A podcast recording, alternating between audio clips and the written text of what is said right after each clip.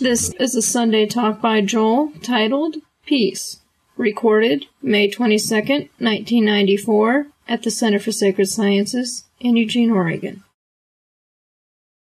This morning I'd like to uh, talk about peace, which is something that occupies a lot of people's thoughts in these days, and contrast peace from a spiritual point of view with peace from a materialist point of view, or how peace is often thought about in our materialist culture.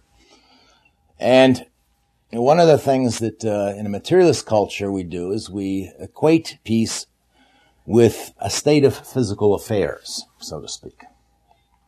We think of peace as something to do with the material world or our surroundings, some sort of state that they would be in.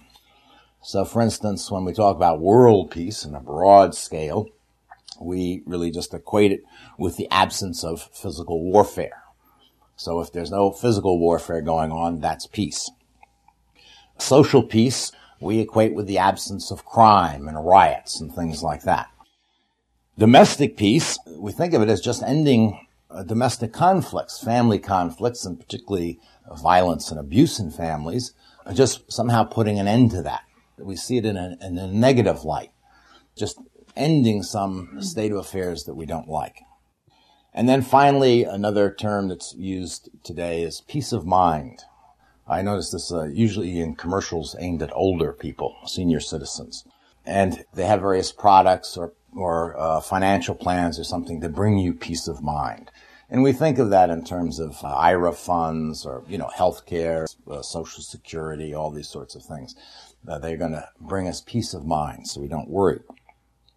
And of course, the reason materialism equates peace with some sort of outward physical state of affairs is because in materialism, that's the only reality there really is. There's no other dimension to reality, so peace can't have any other meaning except some sort of outward uh, physical state of affairs. So we don't even think in any other terms. And likewise, we don't think that happiness has any other meaning than arranging outward physical things. All happiness, really even what we think of as psychological happiness in materialist culture, reduces to some sort of physical state of affairs. So then our approach to the problem of peace, if we like to put it that way, is a purely physical approach. Uh, world peace, for instance, may be solved by raising the standard of living of all these countries. The analysis behind that is the reason there's war is because there are haves and have-nots, and these people who don't have anything uh, go to war to get these goodies. So if we just raised the standard of living and sort of had parity between all the nations, then we could have world peace. Social peace is either to be attained by locking all the criminals up and just get them off the street and then we'll have peace, or by creating jobs and uh, providing an opportunity for advancement. And again, it all has to do with physical conditions. The idea is that everybody had a good job and had an opportunity to advance and had meaningful work, nobody would go out and knock anybody on the head and steal their wallet. Domestic peace. We love counseling in families about things like money and sex and sharing chores and the things that we think disturb the domestic peace. And so that if we could only work these things out, that if everybody in the family had enough and nobody was bopping each other on the head, that would be kind of peace. And then peace of mind is that we think of it in terms of having uh, more health care, more social security, so that older people don't have to worry. And then that'll take care of those agitations. That'll give you peace of mind. Now, all this is related to a, an overall blanket doctrine that's been around since the advent of materialism for about 200 years, and that is the doctrine of progress. And this was uh, a kind of a watershed during the age of enlightenment, and I'm not talking about spiritual enlightenment, but the age of the European enlightenment, as it's called, when religion was overthrown and uh, reason was enthroned as our great guiding light. The idea was that humanity was going to, by following the light of reason and by uh, using science as a tool was going to make progress and create this utopia on earth where everybody would have enough material goods and then there would be no more war, no more problems, and no more anything. Now, there are several things wrong with this doctrine. One, it hasn't quite worked out that way. In fact, we have had more horrendous wars in this century than we've ever known before. We have also uh, uh, managed to pollute and poison our environment to the point where not only our own species is threatened, but all the other species have been threatened. We've also noticed a subtle thing happens when we take this approach to nature. Every time we seem to solve a problem, we create a, another more horrendous problem. When we start to uh, conquer diseases, it looks like we're making progress, but then germs start to develop that are resistant to the penicillin and the miracle drugs that we've developed. Uh, we've unleashed tremendous energy that powers our civilization, uh, but this release of this energy, uh, if it's from coal and so forth, is poisoning our skies and water. When it's from atomic energy, we don't know what to do with the byproduct. We have these huge stockpiles of this highly toxic, deadly material that's going to be around for 50,000 years.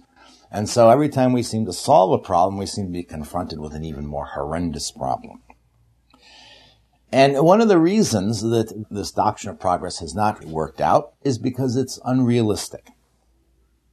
It's unrealistic because it ignores a fundamental law of physical existence itself and that is the law of change. Everything in our experience and everything in science's experience tells us that physical states, states of affairs, are constantly changing. Everything from the weathers to the stars to the mountains, everything is constantly changing. And therefore, if we look to solve the problem of peace by arranging a physical state of affairs that's going to last, we're deluding ourselves. If, for instance, putting aside all the problems of pollution and so forth, if we could raise the standard of living of the whole of Africa and South America and Asia to that of America, which in the process would completely destroy the planet with pollution, but let's say even if we could do that, and there was real parity among nations, just even for an instant, in the very next instant there would be no more parity. In the very next instant, some nation would have a little advantage, would have a little bit more, and so forth. And so this idea that we can ever arrive at this sort of utopian state on earth where everything is just evenly distributed is completely fictitious. It's a utopian dream. Uh, in terms of domestic peace, even if we were able to create jobs for everybody, there would still be a disparity between people who had the better jobs and the worse jobs. Even if everybody's job was absolutely equal, even if for one moment everybody had absolutely equal pay and absolutely equal kind of job, in the next moment somebody would have more. I'd come along and I would uh, barter with uh, Todd over here, and I would cheat him.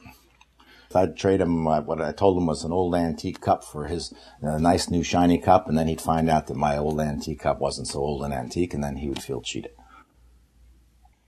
In terms of a family, if for one minute you achieve perfect harmony and peace in the family and everybody is satisfied for, let's say, just one day, you know, you get through one day without a conflict, the next day there's going to be a conflict somebody is not going to have cleaned the bathroom right, and then the other person's going to come scold them for not cleaning the bathroom right, and there's going to be a little conflict. And finally, peace of mind derived from IRAs and health uh, care and so forth. And by the way, I'm all for these things, but they ultimately are not going to give you peace of mind because I don't care what sort of health plan that you come up with, you're still going to get sick and die. The government cannot give you a health care plan that will keep you healthy and alive forever. It's unrealistic to expect that from the government. So these are not, uh, in any sense, ultimate solutions to the problem of peace. Now, we can ameliorate situations through these measures, and, and we should certainly uh, be concerned about that. But if we think of them as being ultimate solutions to the problem of peace, it has nothing to do with anything right or wrong, good or evil, or moral or immoral. It just is unrealistic. There is no lasting peace found in any physical state of affairs. So then the question is, is peace possible? And all spiritual traditions have said yes, it is. All religious traditions. this morning, I hadn't planned this, but Todd gave me this present. It's a brochure from the Seventh day Adventists, uh, two of them who are giving a seminar on the prophecies of the coming revelation. And here's a picture. I don't know if any of you, if you can see it there. This is people on earth looking up to heaven and the clouds are parting and the angels are coming down. And the idea here is that this whole world of time is about to come to an end and we will all be taken up to heaven. And of course, it's very peaceful up there. These angels sing to God for eternity. Nobody bops anybody on the head, I presume. They don't stay there. They go someplace else. Actually, what this is symbolically, it's an, it's a vision of the end of samsara, isn't it? Suddenly this other reality is going to break through and samsara is going to vanish away, but it's interpreted in physical terms here. And then they tell you in the back what this seminar will do for you. And then there's things you'll learn about how to read the revelations and how to prepare yourself for the coming end of the world. And then there's some help for special groups. And it says, for the troubled and discouraged brings peace and happiness. Interesting. Everywhere we look, there's a promise of this. Now, what then is the mystic's answer to this question? The Upanishads say, Brahman is the eternal among things that pass away, pure consciousness of conscious beings, the one who fulfills the prayers of many. Only the wise who see him in their souls attain the peace eternal. There's the idea here, a, a promise, a witnessing that some sort of eternal peace is possible. In fact, we might say that peace in uh, all mystical traditions is often used almost synonymous with the end of the path, what it's all about. The Christian mystics often quote Paul in, in talking about what they're striving for. And Paul said, the peace of God which passeth all understanding. The peace that passes all understanding. I love that term. Again, it has to do with some sort of peace, but not necessarily a physical state of affairs. The Lankavatara Sutra describes enlightenment this way in the Buddhist tradition. The Bodhisattva's nirvana is perfect tranquilization, another synonym for peace, but it is not extinction nor inertness. That's important here because sometimes when we think of perfect peace or perfect tranquilization, uh, we think, well, nothing's going to happen. Especially when uh, when you look at the Buddhist tradition, sort of this uh, almost like this heaven, uh, but you don't even sing to God. You just sort of sit there in this glowing light. Says, but it's not that.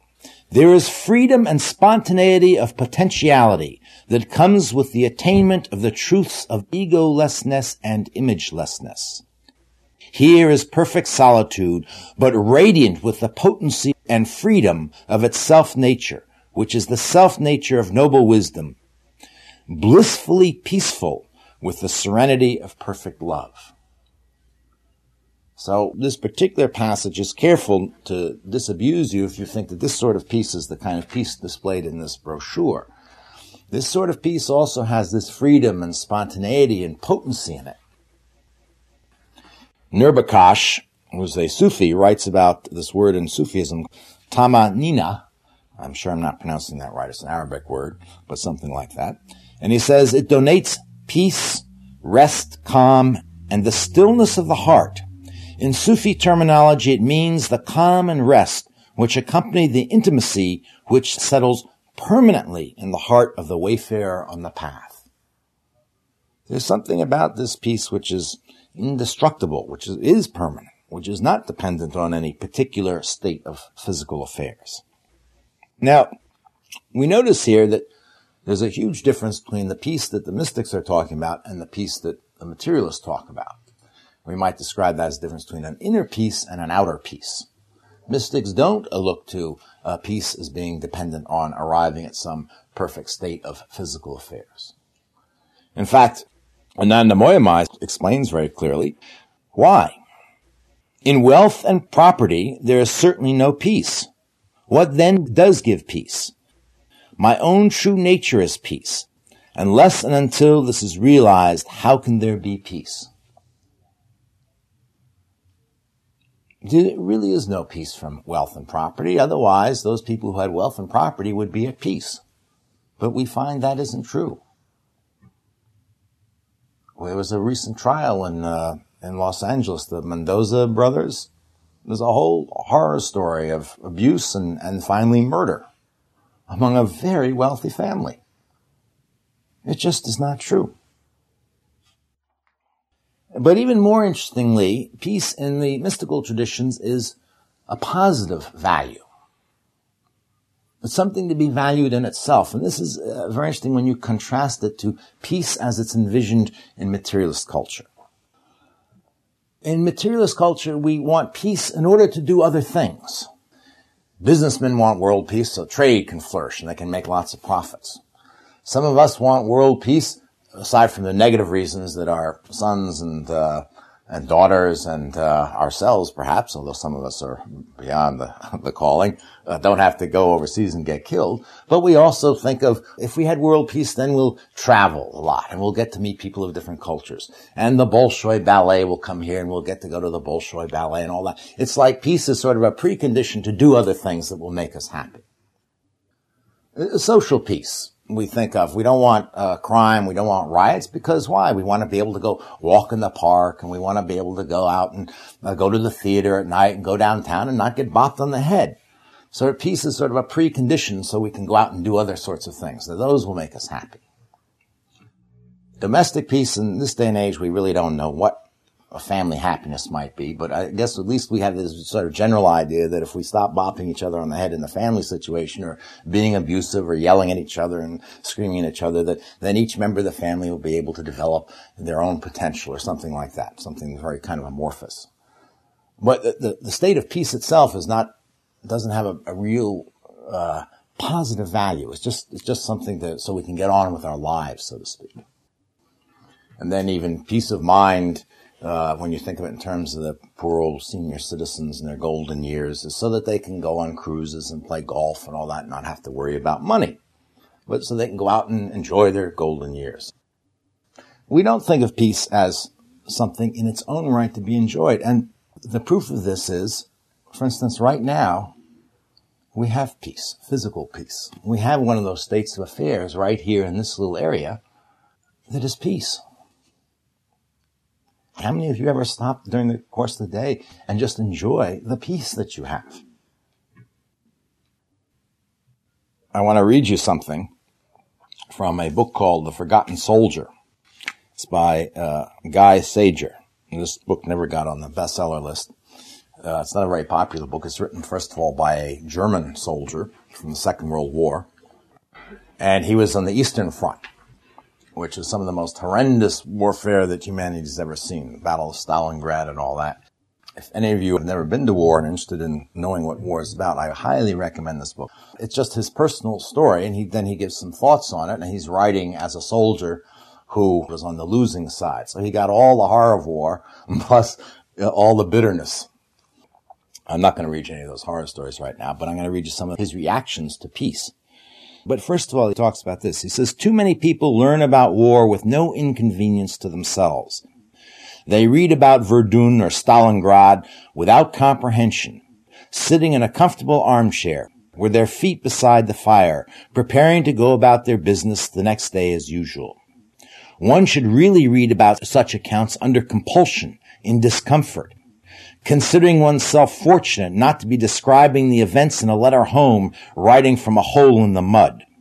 One should read about war in the worst circumstances, when everything is going badly, remembering that the torments of peace are trivial and not worth any white hairs.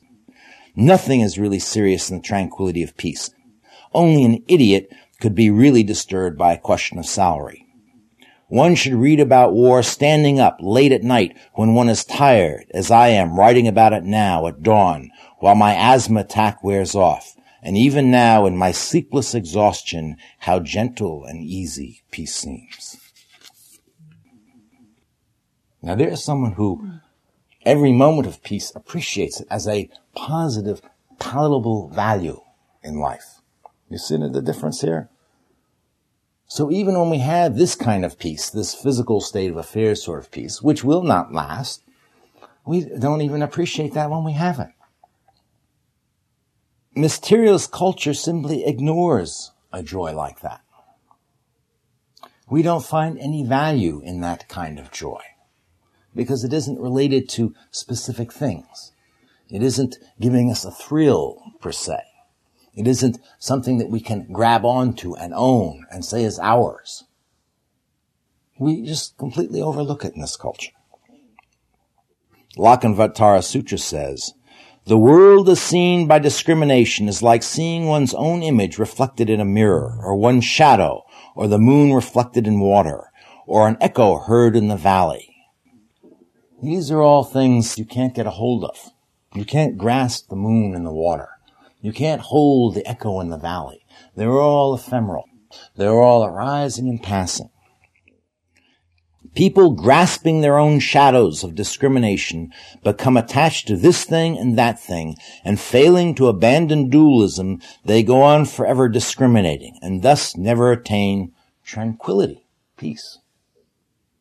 Is this constant searching beyond the moment of what is present. This restlessness. Grasping these things that we think are substantial, which are insubstantial we're getting here a clue of what causes our inner agitation, what disturbs our inner peace. And there's one thing more we have to face about materialist view of peace. Even if all our biological needs were satisfied by physical goodies, they would not suffice to satisfy our souls. And here's another quote from Guy Sajer. And notice this is what I meant by the ambiguity of his attitude towards peace, outer peace. Peace has brought me many pleasures, but nothing as powerful as that passion for survival in wartime, that faith in love, and that sense of absolutes. It often strikes me with horror that peace is really extremely monotonous. This is a man, by the way, who's not a mystic or anything like that, but who's not afraid to look reality in the face, who has no delusions. They've all been stripped away by his life.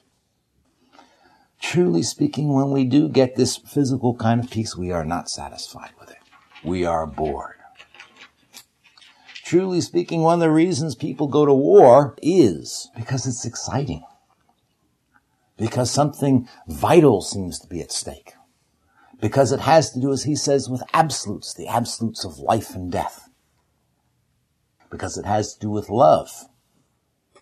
Could be love of country, could be love of comrades, and by the way, in war, there's no stronger bond that develops than between comrades in war. There's an aspect of war that we like, that we enjoy.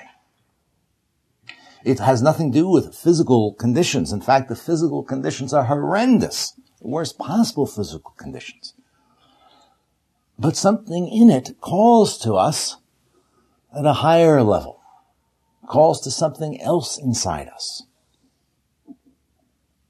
The fight for flag, the fight for the fatherland, the motherland, the country.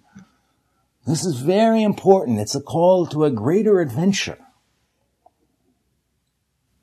The pure materialist view of happiness and peace never takes into account, except of course when people want profits from war. You notice it's very interesting during the Gulf War, Bush started out by saying, well, we have a national interest at stake. We get our oil from the Gulf. Now, this is something all Americans understand rationally. You all drive cars. You know this. That didn't stir anybody.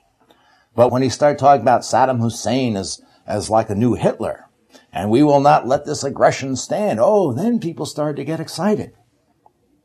Common people, ordinary people like us don't go off to war to fight for profits or for economic markets or something like that. That's why politicians always trot out some higher ideal. That's what we respond to. Falsely, of course, because even the fatherland and the motherland and the flag are not forever.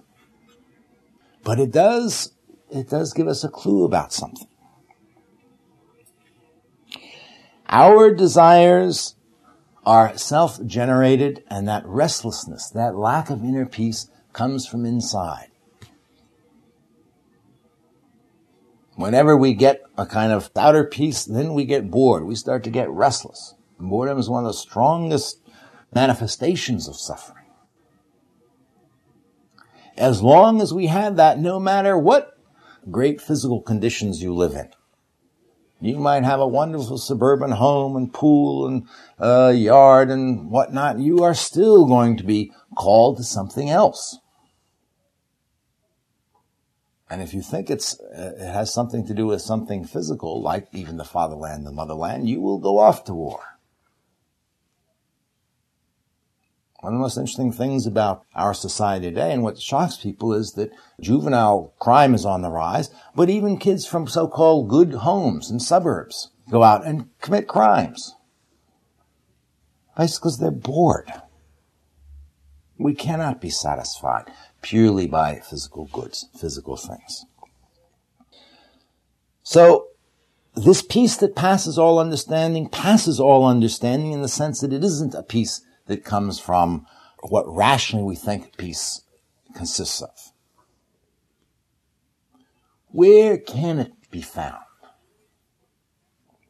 Laleshwari, a Hindu mystic, writes, The play of this world is a prolonged dream in a dream, the waking state does not exist. And when one is awake, the dream is no longer real. Beyond both these, beyond both these, lies the supreme state. In that state, there is nothing but supreme peace. O Lali, it is within your own heart. Go and live there. There you will attain peace. She tells you right directly where you can find this peace that passes all understanding. Where the true call to the great adventure is. It's not out there someplace. It's not following armies off to the horizon or banners or flags. The great secret is within. The place we never get to because when we, we look within, we find restlessness and boredom and da da da da this churning. We never go deeper. Chogyam Trungpa, who's a Buddhist, Tibetan Buddhist, wrote, We cannot be truly peaceful unless we have the invincible quality of peace within us. A feeble or temporary peacefulness can always be disturbed. If we try to be kind and peaceful in a naive way, encountering a different or unexpected situation might interfere with our awareness of peace, because that peace has no strength, no character. What he's talking about is those people who approach life and the problem of peace with good intentions. Oh, if only we could be peaceful. Oh, I'm going to try to be a peaceful person. It's an intellectual kind of peace, really. It's as though you could just sort of resolve like a New Year's resolution that you're going to be peaceful and that would be it. And then people like that are horribly disturbed because they find they can't be peaceful. Their peace is always dissolving. They're always trying to hang on to that peace. And then just as he says, they encounter some difficult situation and they come away not only angry at the person, but angry at themselves because their own peace collapsed.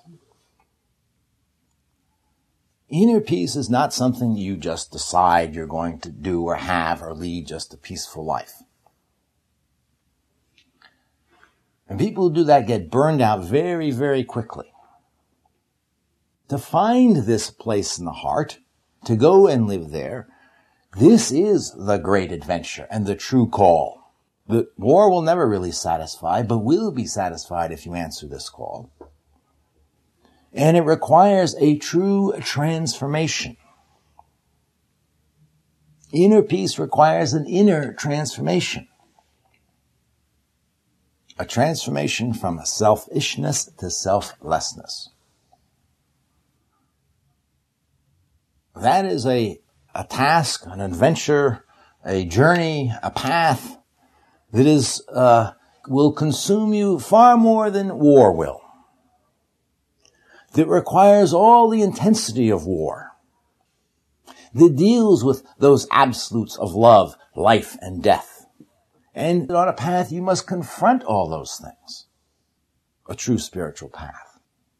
A true spiritual path is looking reality right in the eye, not being naive, not being utopian, not being wishful and fanciful. It's seeing what is.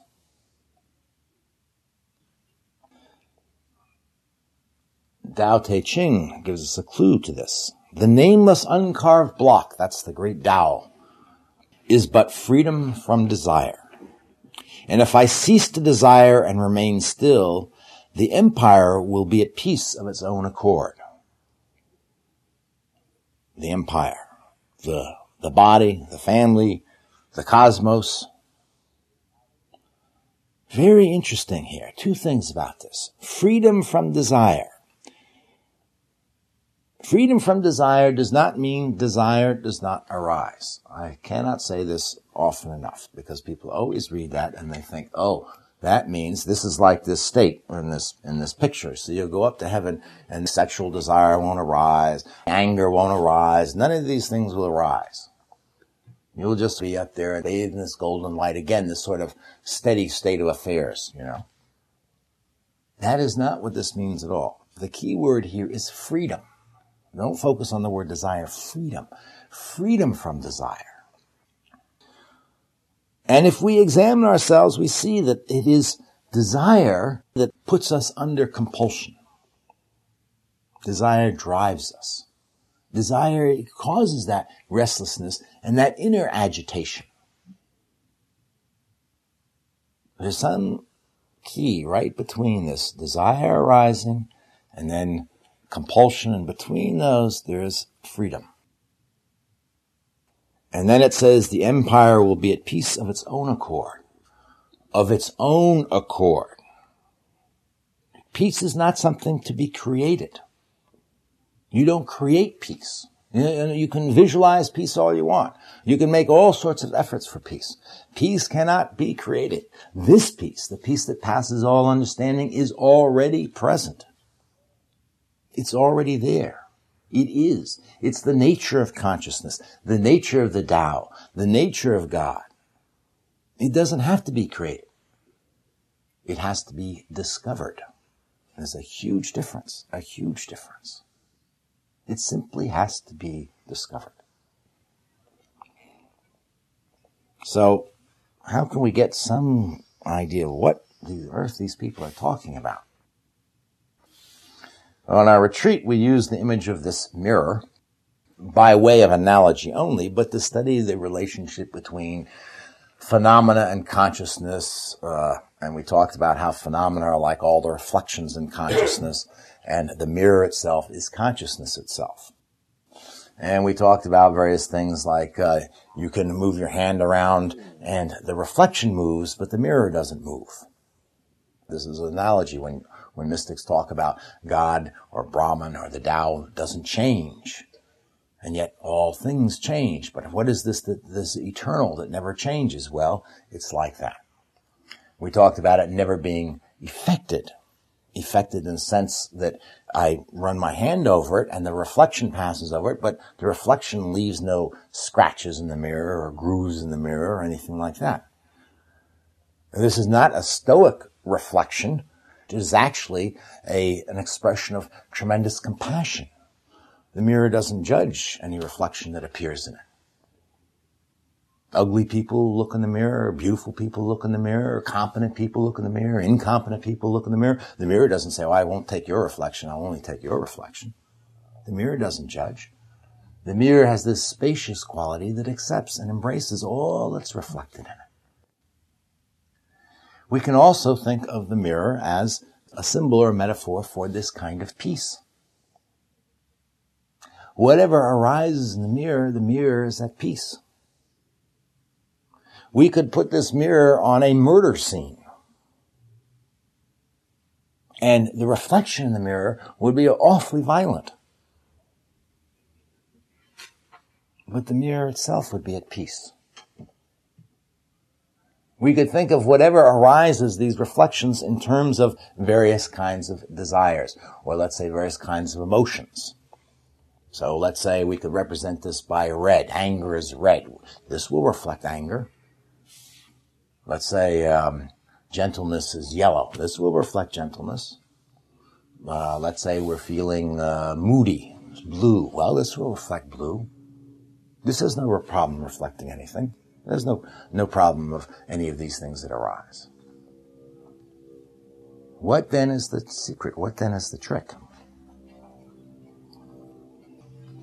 In Judaism, it said, peace is the greatest of all blessings.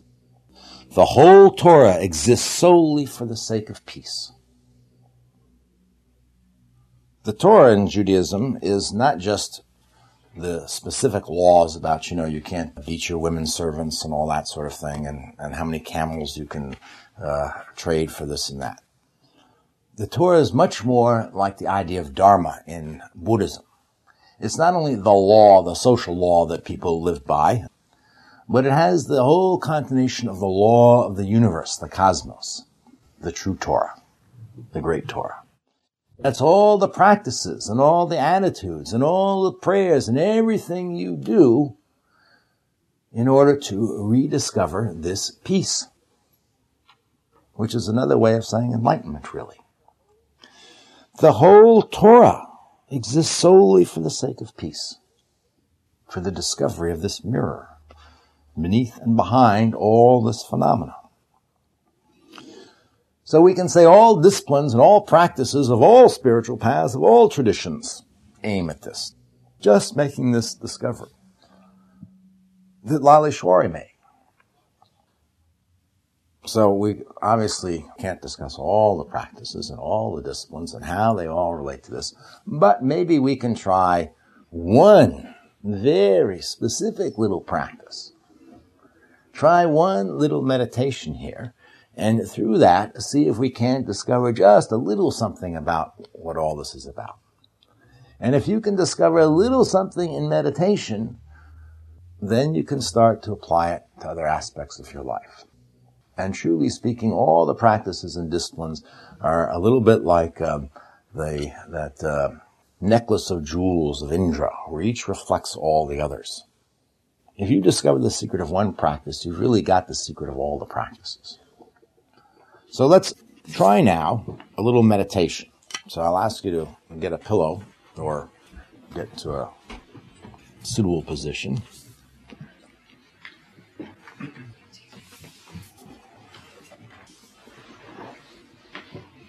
Now let's take an instruction from uh, Buddhism.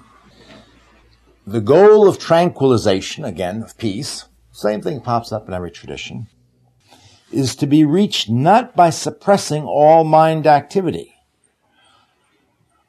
Very important. It is not to be reached by suppressing all mind activity. It has nothing to do with what's going on in a phenomenal state of affairs.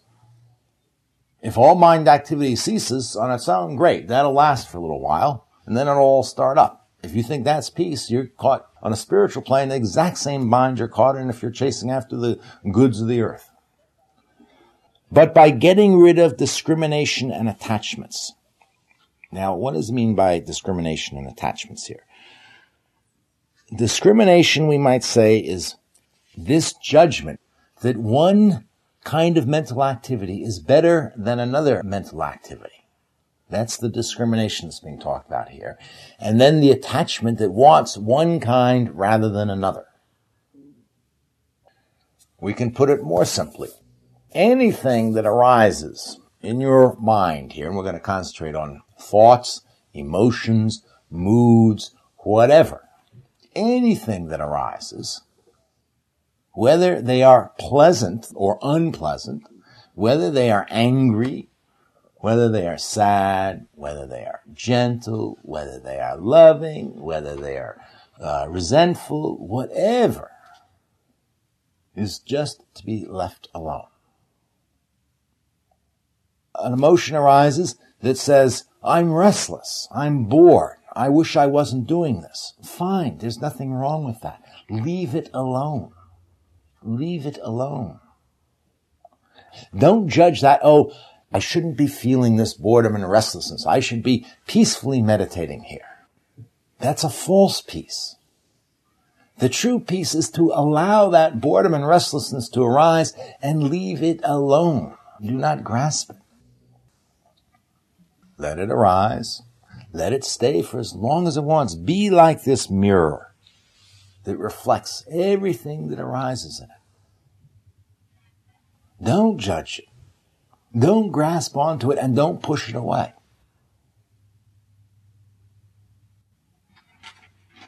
let's try this and see what happens. We'll meditate for about 15 minutes here. So get into a comfortable position. If you have an object of meditation, start with your object of meditation. Just concentrate perhaps on your breath. If you have never meditated before, just watch your breath for a while. Let everything just sort of settle down for a minute. But then drop that even. Don't worry about doing anything. Just watch whatever happens. I'll ring the gong once here to indicate we're starting, and twice to indicate it's over.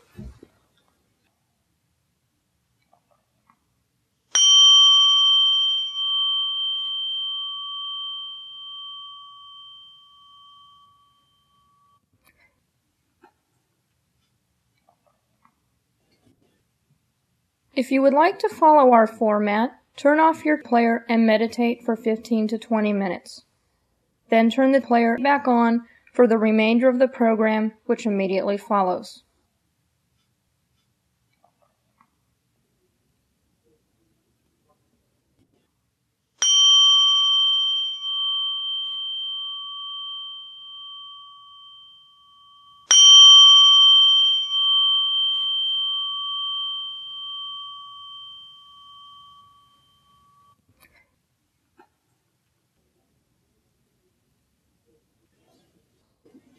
So, what did you discover?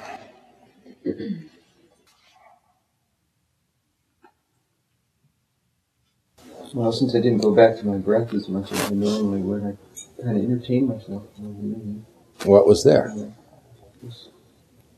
Music and dance and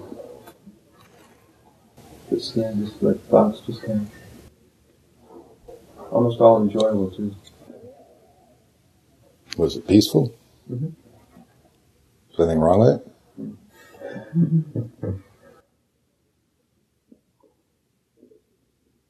Who else? Yeah. I think I more quickly, by starting out with the idea that just anything was fine and not to judge, I think I more quickly got into a, a little deeper state than I ordinarily do. And it was very peaceful. It was this little vignettes of, I don't know what, one following the other, just going by, floating. Sort of like reflections in a mirror. without any purpose or little bits of stories. without any effort. Did you say that?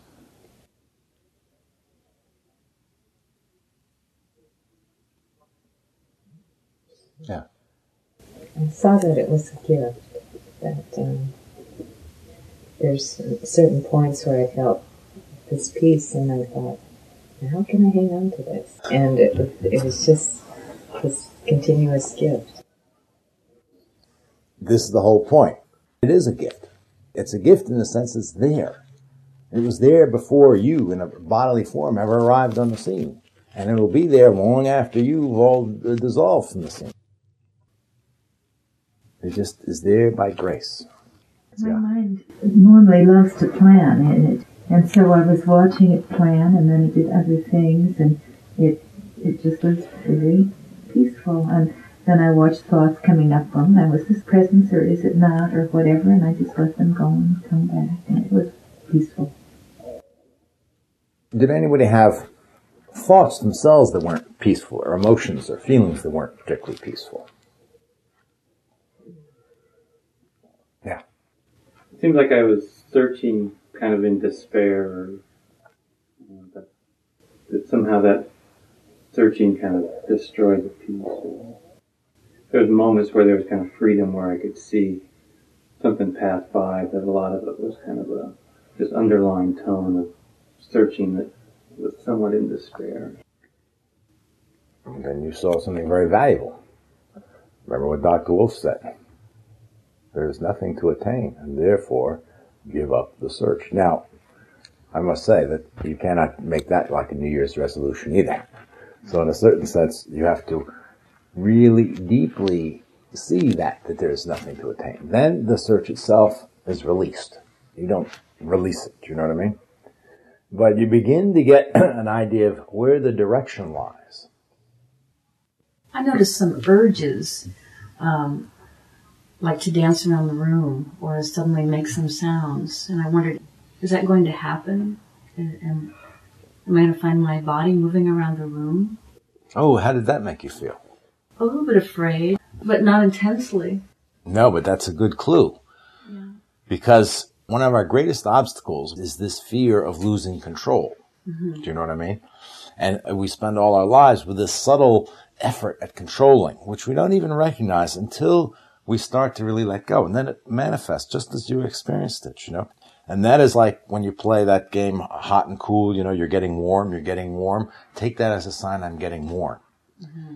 And actually, uh, quite a number of practices, uh, particularly shamanic traditions, you go off someplace in the wilds so that you can go crazy. You know what I mean? And, and this is part of what shamanic initiation is about. People often go crazy in relation to how the community views them. They start eating bark off the trees and this and that. And if you've been spending all your life hanging on to that control, it's not a bad practice to go off by yourself some weekend in some place where you can do that. But that sense that, uh-oh, uh, what's my body going to do? That is the beginning of selflessness. That is the beginning of saying, hey, this body does what it does. One of my uh, favorite lines from that movie, Zorba the Greek, you know, the, uh, the Englishman asked Zorba, uh, what sort of work does he do? And Zorba says, I got hands, I got feet, I got a head. They do the work. Who am I to choose? this is this attitude of detachment of whatever arises, you put your hands to. It's not a question of what you desire in the sense of grasping onto what's going to make you happy or whatever. Zorba's happiness doesn't depend on whether he's a miner or whether he's a cook or, you know. Let me read you a little something by Ayya Khema. This is from her book one, The Iron Eagle Flies. I even gave a Sunday talk on this. This doorway leading out of our pre-programmed round of birth and death is accessible to us when insight arises to the degree where we no longer reject and resist, when we have understood and experienced that things are as they are, namely a constant flow and nothing more. We need only to be aware of this perpetual movement, to watch it, to know it, but not to put ourselves in the middle of it by wanting that which is pleasant or getting rid of that which is unpleasant. In other words, equanimity, even mindedness, or peace. Then she goes on to say, when we are still the victim of our pleasant and unpleasant feelings, wanting the one and rejecting the other, we are not masters of our own lives. When we learn to let go of unpleasant feelings, paying no attention to them, accepting them as just feelings, we become masters of the situation that moment. It's very, very crucial to make this distinction. Peace does not mean that unpleasant feelings won't arise. Peace does not mean that agitated emotions won't arise. Peace does not mean that anger won't arise. The secret is just in that gap. When it arises, what happens then? And in that gap, you will see that peace that passes all understanding that is behind all those things. And in fact, that if it did not exist, none of this could arise. And then to not be identified with the emotion, the feeling, but to be identified with that space that's behind it gives you that freedom and that spontaneity. And that doesn't mean your body will always just get up and dance just because it feels like it. It means that the choice of what happens next is not driven by that emotion. It's not an attempt to escape that emotion. Or if a pleasant feeling arises, it's not an attempt to hang on to that feeling. Action no longer is driven by this compulsion to get away from feeling or to hang on to feeling. then what determines action? The whole total situation. May be appropriate to yell at somebody. Maybe skillful means at that particular moment. Maybe not. You're under no compulsion either to or not to. If you yell at somebody and you realize that wasn't very skillful, you're under no compulsion to continue that as an argument and to fall into that old, as she calls it, pre-programmed conditioning. You can change course right in the middle. It's not working. Give a big belly laugh. That's the freedom and spontaneity that the Buddha was talking about. And that comes out of this peace. The whole path isn't about attaining this peace. It's about discovering it. And then out of that peace, all actions arise. All feelings arise. All thoughts arise. All phenomena arises. Life unfolds from this peace that passes all understanding.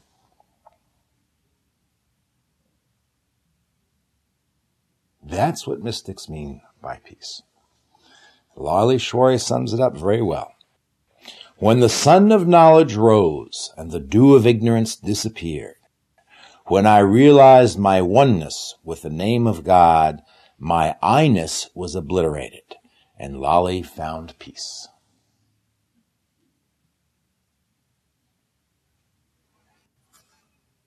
Okay, now we will bring the formal part of the morning to a close. You are welcome to stay around and have tea and check out the library as usual. And I hope you enjoy this very peaceful, beautiful day.